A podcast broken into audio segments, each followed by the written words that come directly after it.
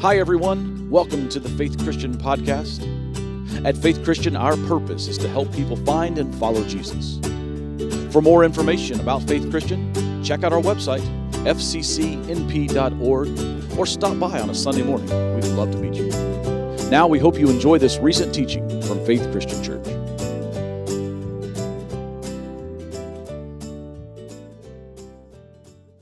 So let's pray together. Father, indeed, our praise forever to you, our King, our Lord, our God, our Creator, our Savior, our friend. All praise to you who is worthy of our praise. Blessed be the name of the Lord who takes away the sins of the world. God, we lift up our praise, our voices to you this day, our lives in this week ahead. Every part of us we offer to you as an act of our worship, an act of our praise to you, our King. Would you hear the praises of your people before your throne today? Would they be a sweet, sweet offering to your ear? God, now as we come to the pages of Scripture, as we read these words of Jesus today, as we consider this picture that he paints for us of who you are and what you're like, would you would you speak into our lives and into our hearts and into our minds and even into our hands and feet today? Would we hear from you through the words of Jesus? We pray in his name. Amen. You can be seated. Well, once again, let me say to you, welcome. Glad you are here at Faith Christian today. Glad that uh, those many, so many of you are tuned in today. It's nice to, to say hi to those of you on the other side of the camera. Um, as Brian mentioned earlier, uh, he didn't have any announcements, but I do. So that's the way that works. So you thought you got out of the boring part today. But we want to tell you about a couple things that are coming up two weeks from today on September the 12th. We are going to kick off our fall season together. And our theme this fall is, uh, is Welcome Home. I almost did summer. Welcome home is our theme together all, all fall long. We're going to welcome you home. And for many of you, we want to welcome you home or even back home to church on Sunday mornings. We know a lot of you watching online haven't been comfortable, haven't been able to come back to our in person gatherings. It's a thrill to see the, the room so full this morning. Um, but we are, we are want to, we can't wait to welcome so many of you back home as we kind of kick into our fall season together uh, here in two weeks on September 12th. We also, through this fall, we're going to be be welcome you, welcoming you back home. Some of you who have walked away from God. Well, it's not just a welcome home to church, it's a welcome home into a relationship with Jesus, into a relationship with our Creator God through His Son Jesus. That's why we exist here at Faith Christian, is to help people find and follow Jesus.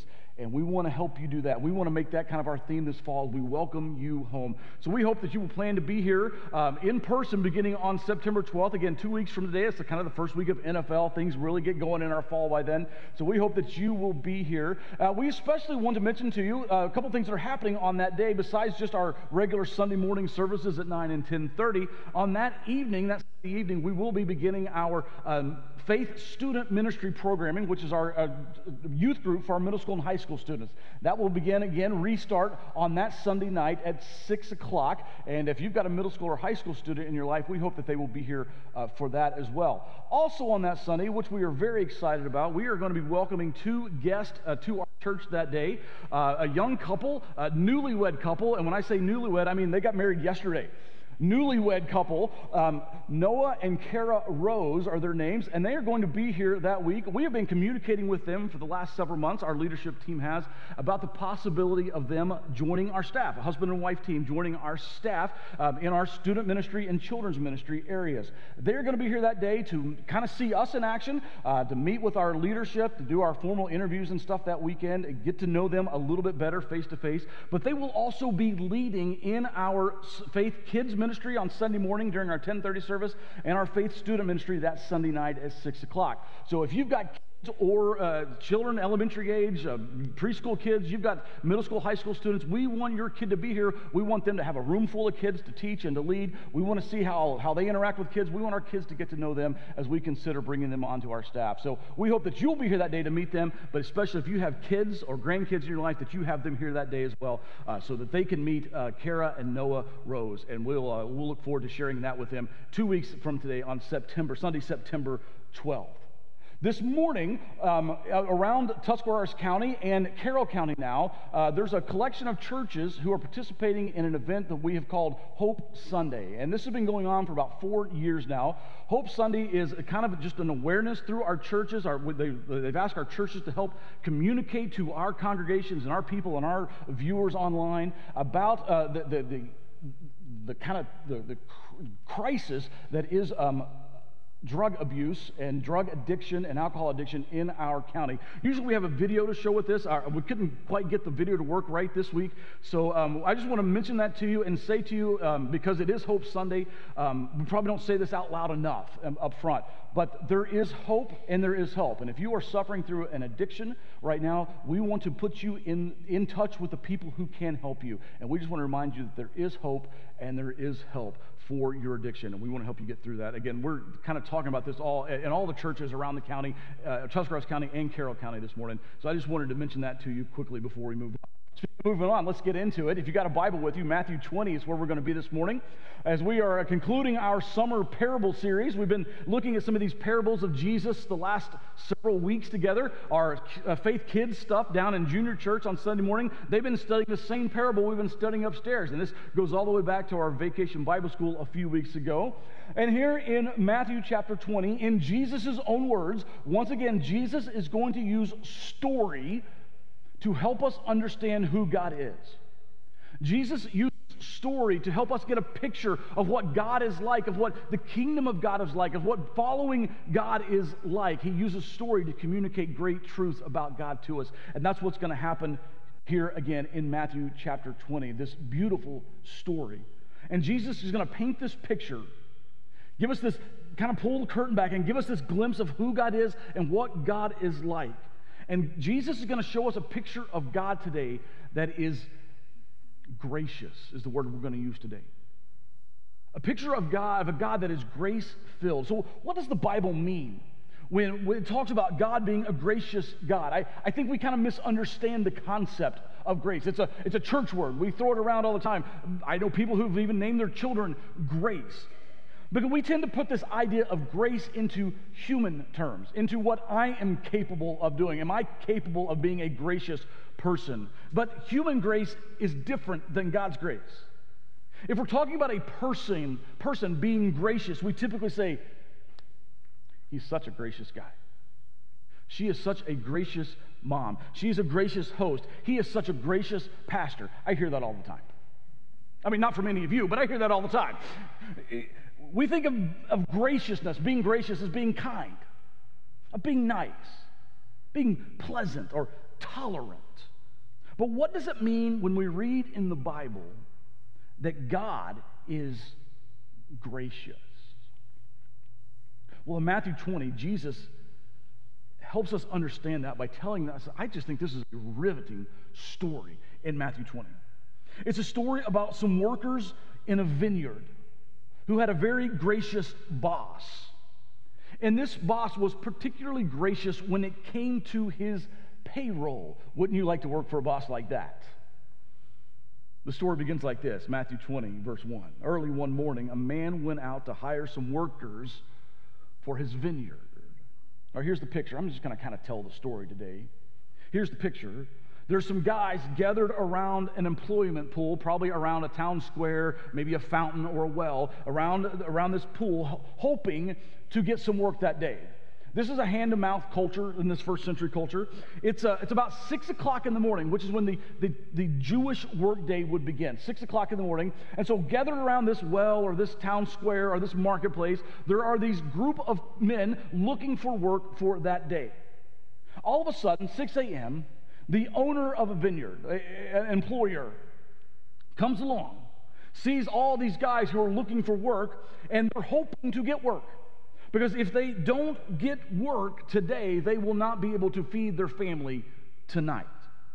They are not going to be able to pay the bills this week. They are li- living literally day to day, work a day, eat a day. That's the culture they live in. So, this landowner, this vineyard owner, says to this employment pool, Hey, would you guys like to come work in my vineyard today? This is kind of how it worked. And of course, they said, Yes, please. We, we're looking for work. We need work. We would be glad to come work in your vineyard. The landowner says, How much would you charge me to come work in my vineyard today. They said, How about a, a fair day's wages? Now, we don't know what that number is. They had a number in their culture, a fair day's wage. We don't know exactly what that would translate to in today's dollars, but for our purposes today, to help us get our minds wrapped around this in 2021, let's say that a fair day's wages for these laborers for a 12 hours working in the field, let's say it would be $200. That'll kind of get us, let us do the math a little bit in our minds. So the boss says, I will pay you $200. You come work for me all day from 6 to 6, 6 a.m. to 6 p.m. You come work for me. I will pay you $200. Everybody's happy. Everybody agrees. This is what we're going to do. This is what the boss is going to do. We're going to work these 12 hours. He's going to pay us $200. Our families are going to eat tonight. This is a good day. And so off to work they go. Fast forward three hours. It's now 9 a.m., and evidently the vineyard owner was out running some errands. He wasn't on the, on the, the farm. He goes by this marketplace area again, this employment pool area again, and he sees that there are still some guys there who have not yet found work for that day. It's 9 o'clock. We're already three hours into the workday. And so he approaches them. He feels bad for them. He knows what it means for them because they're three hours, they're not going to get paid as much. So he approached them, Would you guys still be interested in working today? Absolutely, they said. Even though there's only nine hours left in the day, we will be glad to come work for these nine hours. How about you come work for me, and I will pay you, the landowner says, I will pay you whatever is fair. They said, That's great. We'll take it. They didn't know how much they were going to get paid. The owner just said, I'll pay you whatever is fair. This is good news for them. They're going to make something today. Their children are going to eat tonight. Three hours later, it's noon o'clock. At noon, the, employee, the owner of this vineyard goes by the employment pool the third time. He sees that there are still people who haven't found work yet this day. Same thing happens. You all want to come work? Yeah, we want to come work. You can work for six hours. That's fine. We'll work for six hours. At this point, we'll take anything. I'll pay you whatever is fair. Three hours later, 3 p.m., Jesus says this landowner goes by the employment pool again, sees some more people who still haven't had work yet today. Oh, there's only three hours left in the day, three hours of work left in the day. These guys haven't found any work, so they work out the same deal. You come work, I'll pay you whatever is fair. That's great. We can't wait to come work. Well, at least we have something. Maybe we can feed our kids tonight. Then the story takes a bizarre twist. At 5 p.m., with only one hour left in the workday, the landowner goes by the employment pool and sees that there are still some guys there. And they are dejected. They have gone all day and they have not found work. They've been sitting there all day. There is no income for their families tonight. There is no food on the table for their kids tonight. And the landowner says, Hey, are you still willing to work? Even if it's just for one hour. Absolutely. That'd be awesome. We'll take anything. Come and work for me for one hour, and I will pay you whatever is fair. So it's six o'clock. It's the end of the workday, as Jesus describes the story in Matthew 20. The landowner calls all the workers, all the people who have been there throughout the day to work in his vineyard. He has the foreman line them up in the opposite order from when they were hired. So those who only worked one hour, who started at five, they're on one end of the line. And those who had worked for 12 hours, who got there at six in the morning, they're on the other end of the line. And the landowner comes out and begins to pay them whatever is fair the first group. The first group are those who started work at 5 p.m. They've only worked one hour, and he gives them, get this, he pays them a full day's pay $200. Amazing grace. For the, then those who started at, at, at 3 o'clock, they'd only worked for three hours. He gives them a full day's pay $200. Amazing grace. For those who started at noon, they'd only work for six hours. He gives them a full day's pay, $200. Amazing grace. For those who started at nine, they'd work nine hours, gives them a full day's pay $200. Amazing grace. And as you might expect, these workers are ecstatic. This is amazing. This is incredible.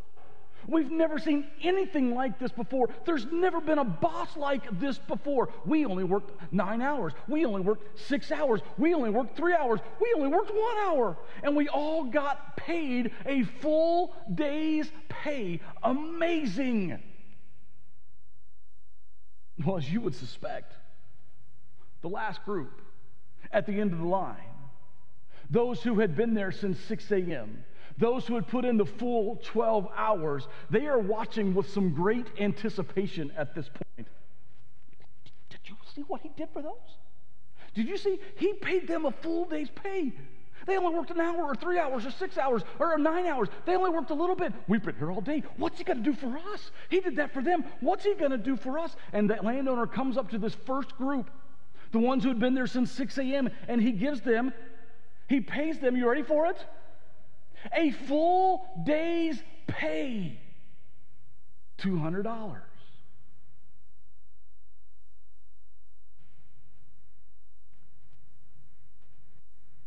I'm sure they counted it twice.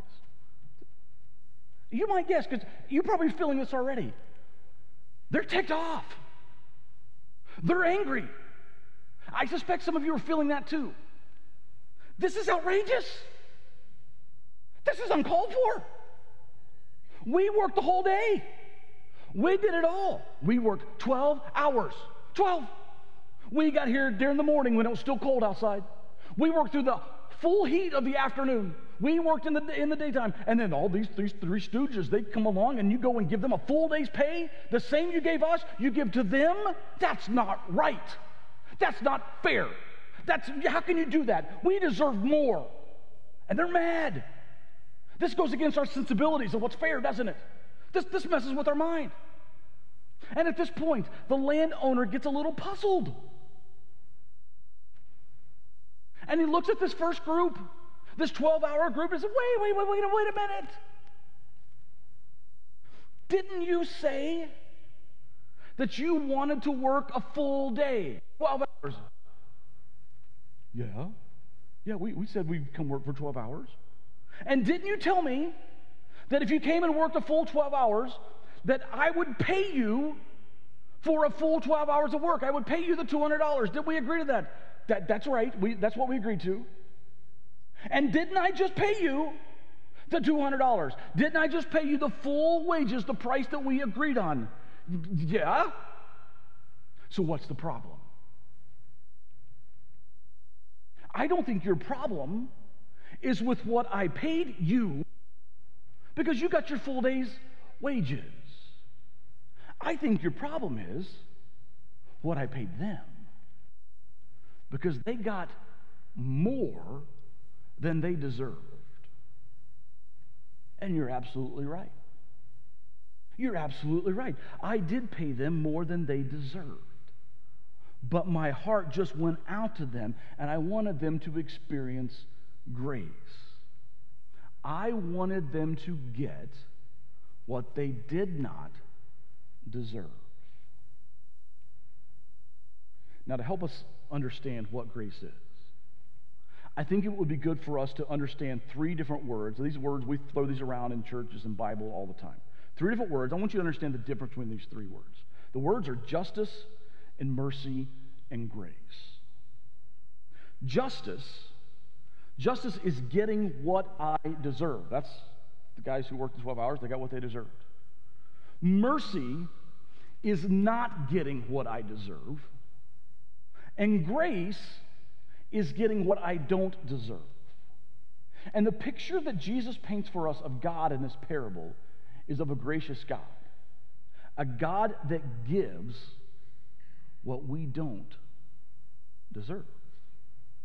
I, I, know I've used this illustration a couple times before. I love this illustration. I can't think of a better way to illustrate that. So let me use it again. Bear with me if you, if you remember it. But let's just say today that after our church service, you go out into the parking lot, you walk up to your car, and I am standing beside your car, me. little nice little old Larry. I'm standing by your key, uh, your car, and I have a set of keys in my hand, and I have just made a big scratch right down the side of your car. I just keyed your car. And you're like, Larry, dude, what are you doing? Now, again, this is hypothetical. I don't normally do this, all right? At least more than once, all right? Larry, what are you doing? What, what are you doing keying my car? And I'm like, holding the keys in my hand, the scratch is there, and I'm like, oh, whoops. I, I'm sorry. Can you forgive me? Now, at this point, you have three options. You can extend to me justice, mercy, or grace. Justice would be, whoa, no, this is not right. You defaced my property. I'm calling the police. Larry, you're going to do hard time for this, man. You're going to get justice. You're going to get what you deserve for this. And admittedly, that's what I would deserve. Or, or, you could extend to me mercy. You could say, all right, I, I, see that you're sorry. Just, just forget about it. Go have a good day. Get some lunch. Just forget about it. That would be mercy. That would be not, me not getting what I deserve. What would grace look like? Grace would be, all right, Larry, I, I see that you're sorry, and you reach into your pocket and you pull out the keys to the car that I just defaced, and you say, I want you to have this car. I want this car to be your car. And let's drive it down to the gas station and let me fill it up with gas for you. And then take it to the body shop tomorrow and get this scratch buffed out and just send me the bill for whatever it costs to get that fixed because I want this car to be perfect for you. That's amazing grace, isn't it? So you can see the difference between justice, mercy, and grace. Grace is getting what I don't deserve. And listen to me. That's the picture of God that Jesus gives us in Matthew 20. That's what God is like. That's who God is. Sometimes God decides to pad the payroll.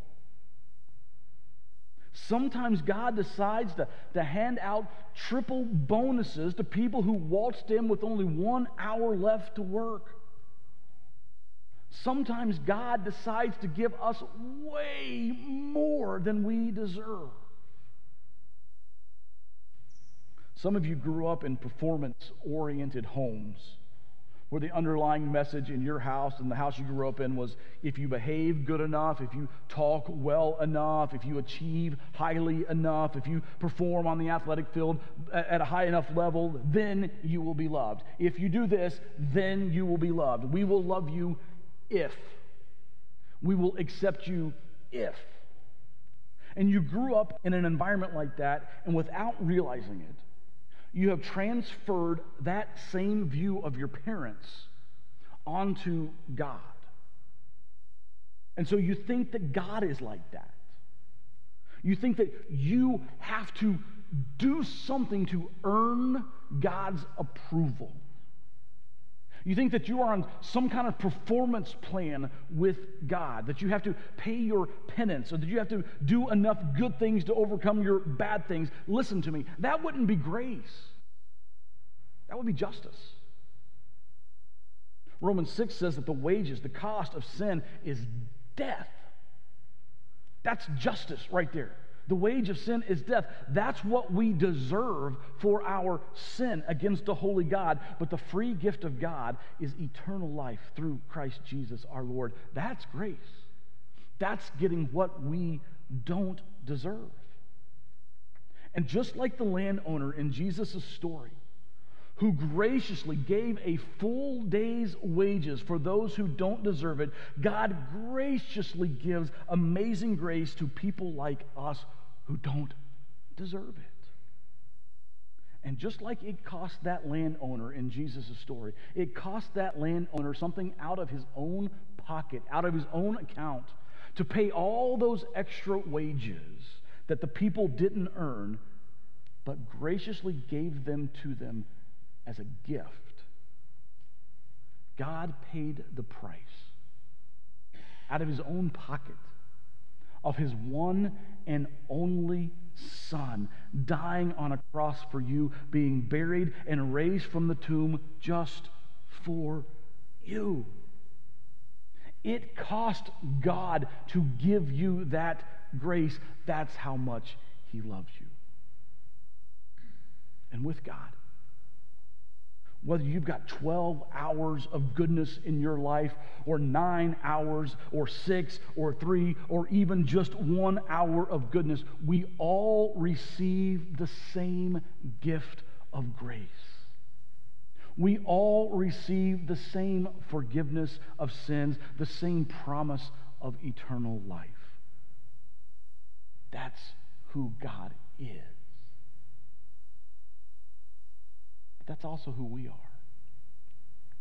If that's what we have been given by God, that amazing grace, the Bible says, the Bible says that for all of us who have been clothed into Christ, you've been clothed clothed with Christ. This is what he does. It's like putting on a clean shirt. There's the picture in the Bible. Putting on a clean shirt when you put on God. This is what God does for you and in you.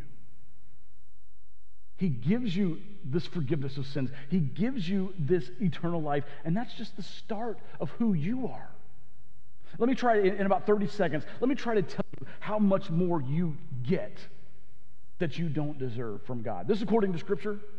When you experience this amazing grace in your life, according to Scripture, you become God's child. You are God's workmanship. You are God's friend you become, with that amazing grace, you become God's vessel, his tool. You are now God's witness. You are now God's ambassador. You are God's instrument. You are chosen and you are forgiven and you are adopted and you are complete and you are sanctified and you are loved eternally and you are a light. You are a city that sits on a hill. You are more secure. You are more than a conqueror. You are healed. You are sheltered. You are constantly on God's mind. You are at peace. You are favored. You are God designed and God created. You are God's masterpiece. You are significant. You are lavishly loved. You are accepted. You are His. That's who you are because God is who He is. And He gives you this grace that you do not deserve. Let me pray for you. God, thank you for this amazing grace. This grace, this gift that we do not deserve. And God, it, it takes about a half a second of honest, of, of self awareness and honesty to know that we just don't deserve anything that you give us. We have separated ourselves from you. We have thumbed our nose at you. We have deliberately walked away from you, turned our back to you, but yet there you are. Amazing grace ready to dole out those full day's wages for our one hour or three hours or 12 hours, ready to give to us what we don't deserve. And so, Father, for that, this day, this weekend, we just, what we're doing, we say thank you. We thank you for who you are and for what you've done. And we ponder that. We consider your grace even right now as we move into a time of communion. As we eat this bread and drink from these cups, as we remember the sacrifice of Jesus, this cost out of your own pocket to pay for our forgiveness, our redemption, our adoption, our inclusion into who you are. As we eat and we drink this, these emblems, these reminders of the body and blood of Jesus, Father, we consider today just how amazing your grace is. We do this in the name of Jesus, the one who bled and died and was buried and rose again, might be free. We pray in his name. Amen.